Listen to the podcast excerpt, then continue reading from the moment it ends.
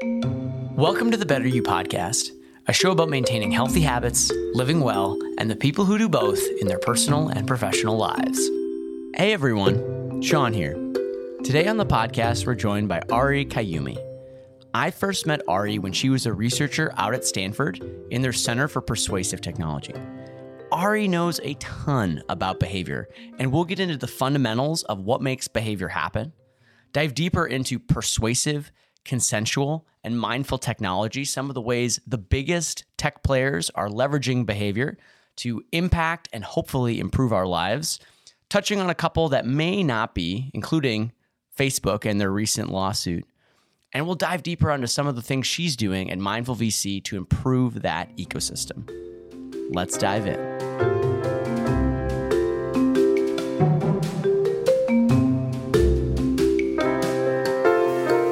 Ari, thanks so much for joining us today on the Better You podcast. Thanks for having me. Well, really excited, you know, especially the work you're doing around mindful and consensual technology. A lot of tech companies have been making headlines in the past couple weeks here in October for employing I guess maybe less admirable tactics. I'm talking about the Facebook being sued by 41 states. And I love that I called it the Facebook because maybe we're in 2005 here somehow. I have no idea. Uh, have you caught up? Have you seen any of the, the allegations that they're throwing around around uh, Instagram and some of the experiential things they're doing to make it more addictive for young people? What are your thoughts on the case if you've seen it at all? Yeah, great question. Uh, very timely in terms of us recording this. So I've seen some of them. I haven't read everything in full. We just finished our, our annual conference. Uh, but I think a lot of this has been in the makings for maybe the last decade, right? So pretty familiar with that. I think this is going to be a pretty pivotal time and a once in a lifetime opportunity for people who have studied persuasive technology as well as designed it over the last 20 years to actually redefine what persuasive technology is supposed to be instead of pervasive technology, which are very different. And so I'm really looking forward to talking more with you about that today.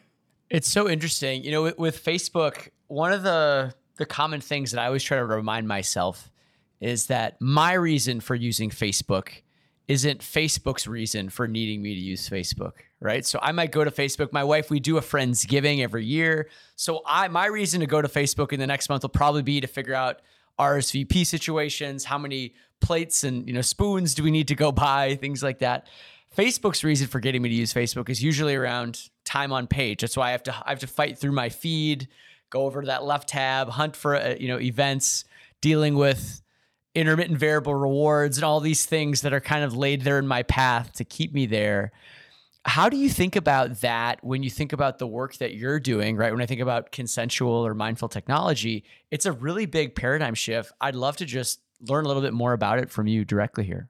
So I think one of the the largest shifts we've seen in the last five years are really the companies that are leading in the space right now have been quietly making shifts from persuasive to consensual, and then the last three years it's been going from consensual to mindful. What does that mean? What are those? So what I when I think about persuasive technologies, eh, they're technologies that can change your attitudes and behavior using persuasive influence, right? Persuasion. Influ- it's like psych- psychological factors. That's great. But then the thing is that when we use technology, technology is a tool to do something that we want to do as humans, right? We typically strive to be our best selves, etc. And so consensual technology on a theoretical level is really more about how do we actually um, change our behavior in the way that we want to change uh, which if you think about it that requires both a front end interaction experience asking the user well what do you want and then not just a one time thing you have to follow up with them right you have to know what they want over time and then the second part is um, for now then if, if we push or I guess actually on consensual technology, it'd be on the back end as well. You have to actually have data that is updating, hey, this person said they wanted this at this point in time. Now they've actually changed their mind. Let's make sure that we auto update preferences so that we're no longer serving them this this other experience where we're persuading them to do something, but now they've changed their mind. They don't want to be persuaded in that way anymore. And then the, the other one is, is mindful technology, which I know we can get into, but just for a quick definition there, that would be helping people change their behavior and the way that they want to change as they evolve over time which again requires much more sophisticated front end and back end uh, interactions from a from a tech stack perspective. This is so interesting. So let's maybe take an app that we use. I use I use Spotify. I don't know if that's how you is that. Do you use Spotify to listen to, yeah, tracks? Or are you doing something else? Okay. Yeah. Great example. Some folks, my wife really likes YouTube music, so this this may not go out for her. But for Spotify, what would what are things that Spotify could do if it wanted to get more, you know, consensual or mindful? Are there are there things that an app like that could be doing to help make sure that my reasons and their reasons more match up? Absolutely. So we've actually seen Spotify attempt to shift into consensual technology the last three years. So we we have them right now earmarked as one of the companies that's leading the change on the algorithmic side. And just just for context of people, if they haven't read up on this, some of the things that they have done is they'll do, hey, here's an annual review of songs that you've listened to, or here are some of the top artists that you're frequently listening to. Here are some of the songs that you're frequently listening to. Here are now other songs or other playlists that are inspired from that. That's not how it started though. You know, it started off by just being, hey, your friend's listening to this, and that's using social persuade or like social influence to yeah. facilitate someone to listen to something rather than saying, hey, here's something you're, you're already doing, and here's something that's really close to that. Do you want to do that as well?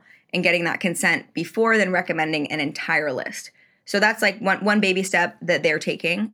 You know, one of the things that's so interesting to me about this idea of consensual, and then we'll we'll loop back and we'll dive into wellness because I definitely believe that the the work you're doing around mindful technology and consensual technology, it does involve people's health and mental health especially. But one of the things when I think about consensual technology that I've maybe not struggled with, but it's a question that we've we've dealt with a lot, is this idea that you know their reasons and aren't your reasons isn't necessarily new. I think of my my local grocery store, right? The top two items are milk and pharmacy refills and the milk is always at the back of the store. And it kind of makes me wonder if it was really designed for me, wouldn't they put it near the checkout so I could just grab it and go? But they know I'm going to go. I'm going to see the end cap. I'm going to be exposed to all these other prompts and things that I could be doing. How do you think maybe technology has has magnified the issue around getting that consent or do you have thoughts or reactions on that example and why it ties into some of the work you're doing today? Well, I actually think that's a really good and tangible example because now hopefully anytime someone walks into like a Walgreens or a CVS or a Safeway, they're going to think that and, and be like, huh, I wonder how because you know there's some there's some stores now that are designed intentionally to have the pharmacy at the front or to have the milk at the front, which is really interesting. That's a huge shift. Um, but so in the technology perspective, I think that there are certain templated designs that people who learned from certain schools of thought and behavior design it's their go-to and it's not what I would condone. It's not what I would say. Mindful mm. VC approves. And then there's other ones where it comes from a different school of thought and the way that they have their templated design or their approach to how they facilitate those structures, they are what I approve of. The issue in the industry from from my perspective is really more so that there are no standards right now. Um, and there's no mm-hmm. incentive for there to be made standards, which you know, we'll we'll see what happens with all this Facebook situation like what what are the lobbyists you know hash out? And I, I, think two people i'm looking at right now are dean Eckles he's at mit and he's been very very quiet but very influential in the persuasive technology space across algorithms whether that's trading uh, whether that's e-commerce etc and then there's also jason rea who was previously he's some kind of c-suite in, in walmart. But you know those two individuals in particular are, are very thoughtful around their approach to hey, here is where persuasive technology could eventually convert into pervasive technology and here's how we we can stop that. So some of the issues that they've been looking at are if you only know what a consumer wants and you kind of understand their general persuasion profile, you could push them in that direction. But if you only ask them at one point in time, you're just going to keep pushing them in that direction. You don't actually change with them over time. And so you actually end up I mean, imagine if you asked me, Ari, who do you want to be when you're 12 or 13? That's a very different person than I am now. And imagine if we just continued to reprime and re-trigger me and that, like, I would skateboard. I was like BMX. I don't even know who I was at that point. It was, and I played violin. it was like I was one person and the other. So it was, it was a very weird situation. I don't know who I would be today. I love this combination of skateboard and BMX and violin. I'm just imagining you like you're skateboarding to the violin lesson and then you play and you're boarding back home. I think that's so cool. So so looping back because I I definitely think of you know the work that you're doing and and this idea of consensual technology. It is an issue around mental health, and so looping back because at Better You we always like to look at things from that wellness lens. Mm-hmm. When you think about your own journey, your own health and well being where did it start and how did you kind of get to where you are today? I think a lot of it started just from having I could say having a multicultural background and being perceived by other people in very different ways. And I, you know, I was I was pretty naive as a kid. I'd just be like, oh, like okay, da, da, you know, whatever. But it made me a lot more thoughtful around uh, how I perceive myself versus how the world perceives me. And I was fascinated in perception. I was also fascinated in sleep because I really didn't sleep that much as a kid. And then when I was older, I learned that people sleep a lot more. And that that's it, it was just i remember the first time i slept a full eight hours waking up the next day and thinking to myself oh this is how life could be. Great you know? And, it, and i was like okay so this is important. I feel really great. And i was just i mean it was amazing. So part of it i think was it was rooted in the multiculturalism the experiences growing up of people uh, looking at me one way and then having something. I have like a very my my first name's Ariana Amina or my my full name's Ariana Amina Qayumi, and in, in Afghan culture that would be a very well known name. But then my I mean I shortened my name to Ari Qayumi.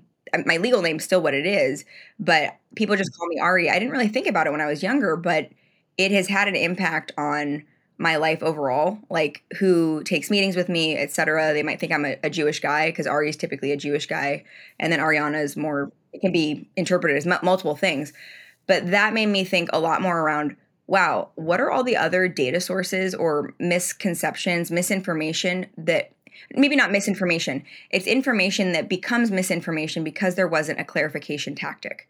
And that's really what led me to the consensual technology and just making sure that we do this uh, simple sequence of behaviors ask, listen, clarify, and confirm prior to saying, yes, this data is something that the system has understood of the user, and this is what the user wants the system to understand of the user. It's fascinating, right? If you don't know what I want, how can you be so confident that you're going to provide an experience that'll get me there? Right? It's very hard. And, and I think it ends up being a root cause of some of the problem We've talked a lot about consensual. What what mindful technology? Take us to that next kind of evolution. What does that mean? What is it all about? Yeah, and so this kind of um because I didn't totally answer your question, I went on a little bit of a tangent there, but really how I got into that was I started working with uh, this guy named Dr. BJ Fogg. He's known as I mean he's the father of behavior design. I would say a lot of people present day call him kind of the father of behavior science, and he's so humble. I would say he's not a, a lot of people globally still don't know him because he's been so humble. He only recently published, you know, his first book, which a lot of other books were inspired by him, like Atomic Habits or Hooked, etc. And his his book is called Tiny Habits, and the fundamental principle is that small changes uh, change everything. And that's but the thing is that Tiny Habits is not all of behavior design. Tiny Habits is one methodology within behavior design. Um, and so why I, or I guess the direction of mindful technologies, really where that took off was studying with BJ in persuasive technology, where he pioneered that whole field, and then seeing, I guess, where things fell short, right, and became pervasive. And then we, you know, we went and we pursued the consensual technologies, but then from that it was still, hey, you know, I'm not really having this experience where the products are actually evolving at the rate that I want to be evolving or that I am evolving. And I would find suddenly, instead of using one app, I have five, but I really just wanted to use that one. And I needed to add another four in order to st- to like keep up with the other things that I was doing. Perfect world, it would be that I'm using, you know, I, I don't know how many, maybe like 10 to 50 apps at most, but that I have these core behaviors and they have sequences.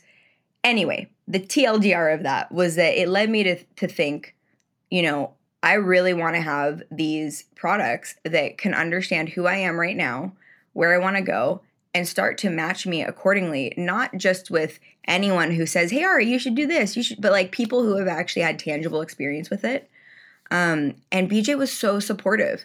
You know, I've never had a professor say, "Look, Ari, I think this is the next decade or the next hundred years even of research, and this is a really meaningful." Space. And so that's really how mindful technology started was he kind of pushed me off the edge of a cliff saying, "You have something here. This is legitimate. Like go test it, prove out the concept, keep proving it." Uh, and it was it was a really meaningful time.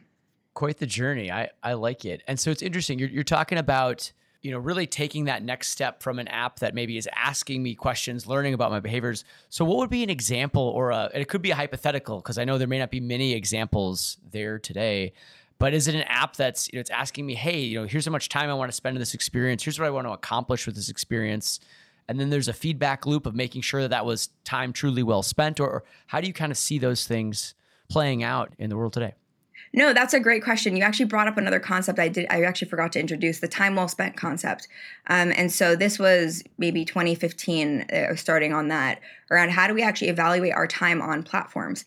I mean, we could even use Better You as an example, right? We're we're on this podcast, and I think that the way that um, part of why I really liked the what Better You is doing is that the company is using persuasive technology features and um, I guess design methodologies, but only after they've received consent from the user that this is how the user wants to change. It's it's I don't want to say value based like health behavior change, but it kind of is because you do first you're doing goal based, and then I think that so that's what from my view that's what gets a company whether it's an app or a platform infrastructure system what it, it gets from persuade that's how you convert from persuasive to consensual and then how we get from consensual to mindful is that it goes from this uh, goal based behavior change to then also the business model is matched to that, where we know um, that, and also data related. So in mindful technologies, it's not just going to be, from my view, it, this isn't going to be just an app economy. It's really more of an ecosystem play, a data ecosystem play, where we need to look at what is the data that we're actually tracking to facilitate our behavior change success metrics? And do our users actually agree with that? And then do those agreements from the users align with the business model in terms of how we actually make money? Because that data then is what uses for, you know, it drives all of our advertising and this and that, whatever. But if, if you have the wrong data, everyone says this, and I don't know why they never end on this point if we have the wrong data, then you essentially get wrong results. Wait, if we have the wrong data that's feeding all of our advertising, doesn't that mean we're actually being advertised to incorrectly? Hmm, questionable, very interesting, but also really exciting. I think there's a huge space in this market for good things to happen. And I'm, really excited about the pioneering work that we're doing and that you're doing. I mean, Better You is amazing. I, I really, yeah, I'm really excited to see where you take the company. Absolutely, I appreciate it. I, I think that business model point, it's so important one of the things you know i think about an instagram notification you might get that you know so and so liked a post or posted in a while and it always sounds so small instagram knows if i click on that notification my average session time is eight minutes or whatever it is right? They they know that but that's never what they're telling me. They're telling me something that makes it feel so bite-sized. And i think it comes back to the business model because the more eyeball minutes they get from sean in that given day probably lets them charge a higher price to the ads that I might click on or the you know that cost per impression world that that they are operating in today. So so given that, I, I'm just curious: are there other examples of of business models that you are seeing or you think will come about as a result of this push in towards mindful technology? And uh, the I guess the other point is as we see more companies move from persuasive to consensual to mindful What's your theory on how they they're doing financially? Is it better business to be moving from one end to the other? The incentive or like why I'm so keen on this and have done really deep work on it is that financially companies that are building their tech stacks as persuasive technologies cap their markets very early on and they don't realize it till it's too late. And then um, I, I think of it as persuasive technology is really about the conversion rates and then consensual technology is about the engagement rates of users. And then when we think of mindful technologies, it's really about the retention rates. And I, just want to be really clear here for an example. Like a lot of people think that Calm is a mindful technology.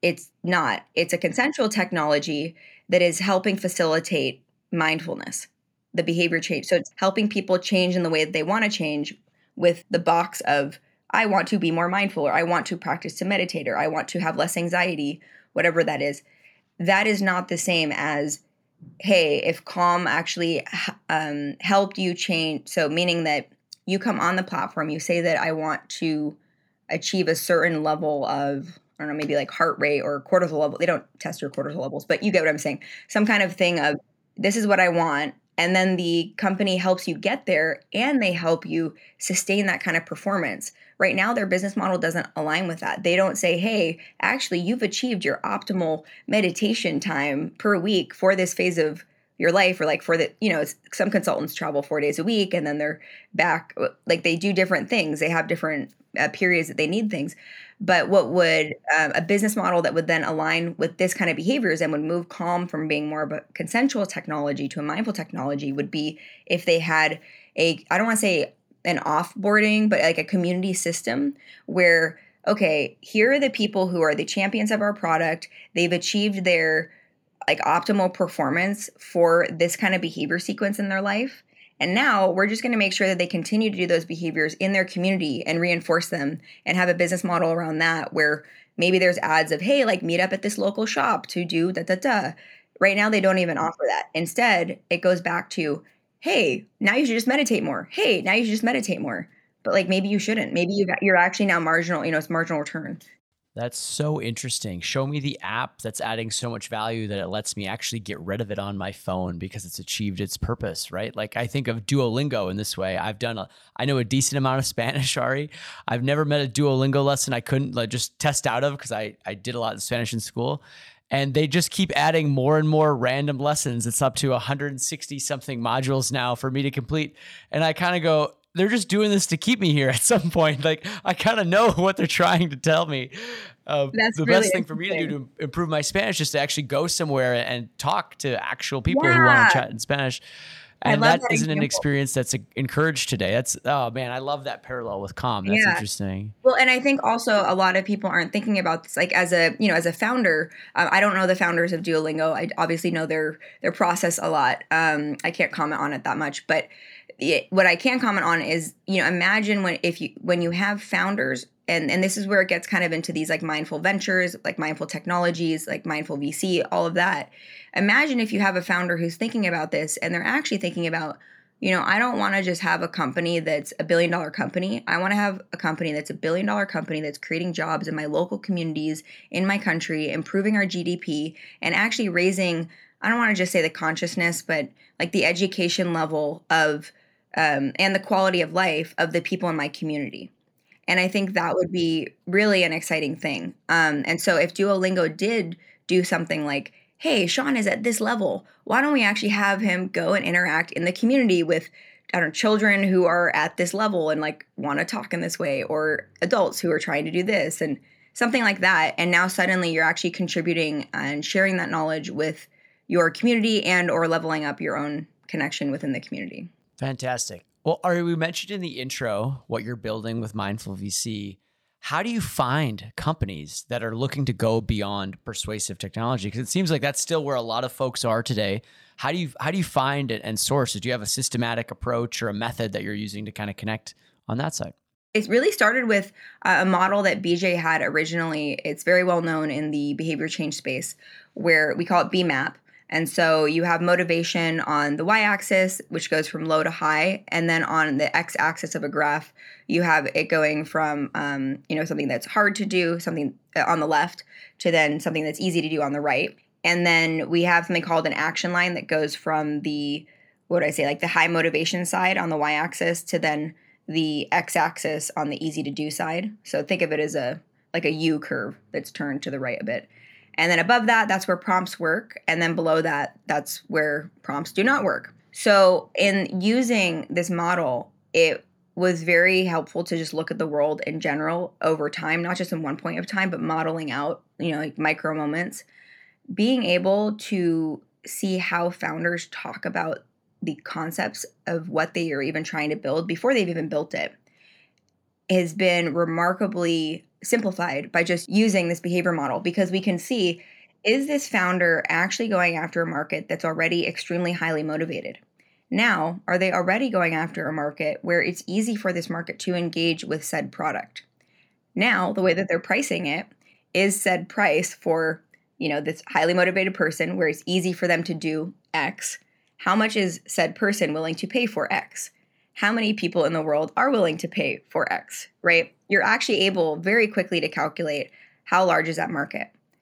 The thing is that not all founders think like this. And so what I learned over time, I, I didn't realize it until uh, you know this one woman kind of found me. It was like the way she's like, "Are you the you know the way you look at the world? This is really special," and uh, she really honed my craft and skill in, in venture capital specifically. But I can be meeting with someone and I hope that you use this this skill too. It's like there are red flags where if if you're talking to a founder and the way they're talking to you about this is they say, "No, no, we just need to motivate them more." No, no, no, actually like we're going to go after these people and, and, they don't really know they want it yet, but like we're pretty sure that they do. These are all like major red flags because it means that the founder's judgment and decision making isn't really there yet and totally fine. But as an investor, I want to know that I'm going to invest in a company where I don't always have to check on you. I mean, just as a baseline, right? We obviously we intervene and there's other layers, but as if you think about pure investment, when someone's a true investor, typically what you would want to be able to do is at one point in time you take a snapshot and say, "Hey, if I invest my money in this person, I know that I can trust for them to do the things that I believe will make the company the best, whatever, that they believe will make the company the best, uh, even when I'm not intervening. And so that methodology has really proven to be the most simplified way to explain it. Um, it obviously has, has become like way more complex and i have all of my things that are proprietary but that's really where it started and I, I think it's one of the things i hope people will take away from this podcast is being able to um, go after this this upper right corner before they go you know go to the people who are highly motivated but they it's not easy for them to do yet and create technology products that help make things easier for people to do rather than just help hype them up for you know some kind of unsustainable hour that point you just made ari for me in my life i find motivation can be just so fleeting and if i'm being asked to do something very difficult right sometimes I have it, sometimes I don't. But when I can reframe that goal, you know, it's the the classic. The goal isn't to run 10 miles. The goal needs to be to put on my running shoes, right? Because like that's Woo! something I could do every day, and I need to do that if I'm actually going to go outside at all. But even that reframing, it makes a huge world of difference. I'd love to see the the work that you're doing there. Yeah. I guess since you've been investing in these companies, what are some lessons that you've learned, things that you've seen as folks are bringing new ideas and new products to market? What are some of those lessons you've learned? I think actually that success breeds success, but only to a point. I, you know, this is something everyone's learned probably, but you can say you've learned it, and then there's, I guess you know it, doesn't mean you've actually learned it. And I think now I, I really, from a recent experience, like I, I feel like I've learned that because you can have these these founders who have they have really great habits in one space. It doesn't necessarily mean that those habits always translate to another space. And it's important to be aware of that and also offer the opportunity for like a safe space where um, there are two people who are experts in what they do in different fields where it's not that think of a stage setting when someone's on a stage psychologically one who's in the audience might think oh i'm asking them a question because that person's at a higher level like literally it's on a physical sure. level yeah yeah and, and so making sure that we actually have physical and or digital or virtual environments that support these psychological primings that sometimes I wasn't even thinking of is really, really important from perspective of then creating a safe environment for these founders to actually tap into that full potential that they have because it's, it's like if they don't even if they perceive that they're better than this other person in some way just because of an environmental setting that i set up so anyway that that's like one thing i recently learned was i really do need to be more mindful of well, i haven't hosted a massive event yet and i would like to but having a setting where it creates a sense of equality and that look, if you're here, it means that you were chosen for a very specific reason. And each person here is chosen for a very specific reason. Go find that reason. I think that's something that um, I've learned is is really special in this space. Creating those spaces right where other where people can kind of have that equal footing to share ideas definitely. Other lessons from the companies right? You mentioned winning doesn't create winning. Are there instances of that that you've seen play out you know for, for on the other side maybe where someone didn't have expertise in an area but then it didn't mean they were you know not going to be an expert somewhere else? Yeah no exactly. So that's kind of where i was going with it was that um, really what matters in terms of the winning is that you have to define what that actually means. And oftentimes people don't define it, they just find themselves there, which is great. Honestly, it's, it's fantastic. I don't get, I don't feel great about it because I like to have systematic winning. And what that means is you have to define it. And what's been really interesting are you have these founders that are, vent- I mean, it's not even just founders, you have people in the world who are just, they're behavior designers and they don't even know it. And that's great but then once they're able to codify and say in language and talk to each other and talk to their teams about how they're thinking mm-hmm. about behavior change, about this system that they just naturally live and breathe, it has it has allowed not only those individuals who are natural behavior designers, if you will, but it's allowed their teams to start to tap into this potential each of them individually and as a team have and just take it to the next level. And that's been so interesting. So I'm, I'm, actually like recently, this is in the last two weeks, I kid you not, I am fascinated with we need to have a system of language to communicate all the things we do in behavior design because sometimes it doesn't totally resonate with um, with like hardcore finance people because like we, we use really funny terms sometimes it's very whimsical right and if you're if you think about that on the behavior change path sometimes people aren't ready to start there yet you know you need to kind of wean them into into the different methodologies but then once you're there it's great people having a common language really helps it saves a lot of time well and, and looping back you know as as we start to see more companies take this path from persuasive to consensual to mindful what are some of the implications just for us as consumers of these products in that light of a health perspective? Where, where do you kind of see some of those benefits as our time gets to be used a little bit more intentionally and, and mindfully here? I think there's going to be a lot of change in healthcare. Think about right now, a lot of companies will make a drug just because they're testing stuff and then they realize, oh, actually, could be used for this. We don't want to lose the money on that, whatever. But now imagine we can work in a world where we know that someone has a certain kind of condition and we can actually uh, create a therapeutic that's specifically governed to solve that problem. That's pretty interesting. Now imagine a world where we don't have to do that in a lab. We can actually use data from past testing and do a synthetic representation that saves billions.